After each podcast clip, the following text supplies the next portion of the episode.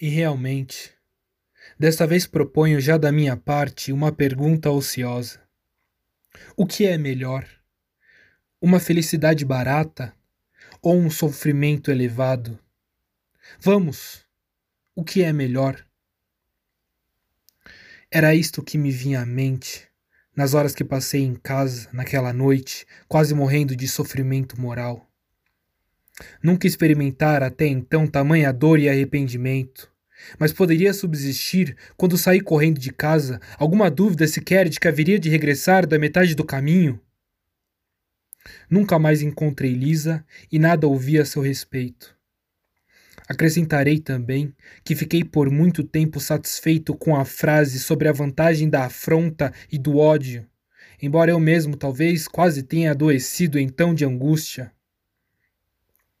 Mesmo agora, passados tantos anos, tudo isso me vem à memória de modo demasiado mal. Muita coisa lembro agora realmente como um mal. Mas não será melhor encerrar aqui as memórias?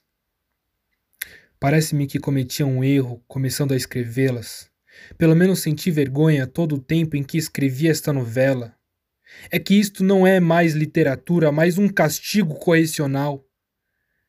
De fato, contar, por exemplo, longas novelas sobre como eu fiz fracassar a minha vida por meio do apodrecimento moral a um canto, da insuficiência do ambiente, desacostumando-me de tudo que é vivo, por meio de um enraivecido rancor no subsolo, por Deus que não é interessante. Um romance precisa de herói, e no caso foram acumulados intencionalmente todos os traços de um anti-herói, e principalmente tudo isto dará uma impressão extremamente desagradável. Porque todos nós estávamos desacostumados da vida, todos capengamos, uns mais, outros menos.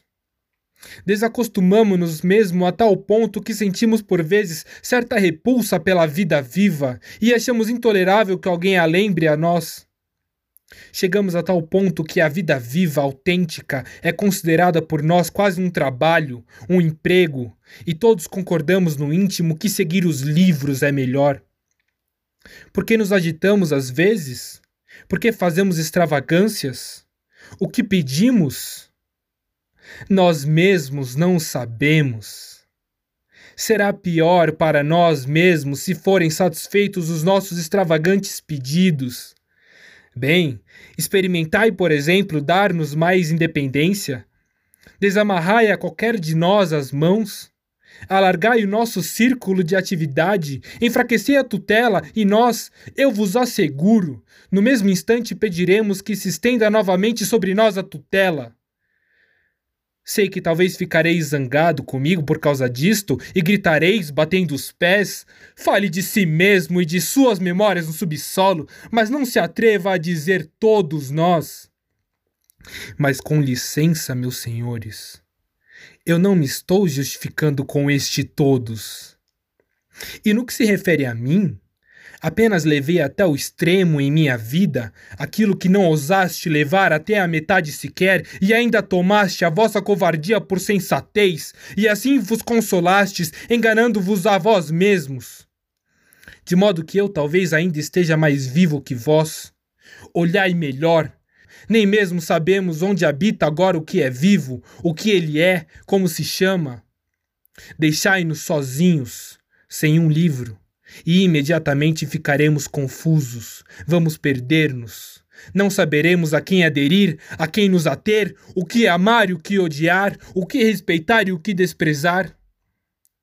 Para nós é pesado até ser gente, gente com corpo e sangue autênticos, próprios. Temos vergonha disso, consideramos tal fato um opróbrio e procuramos ser uns homens gerais que nunca existiram somos natimortos. Já que não nascemos de pais vivos, isto nos agrada cada vez mais. Em breve, inventaremos algum modo de nascer de uma ideia. Mas chega! Não quero mais escrever do subsolo.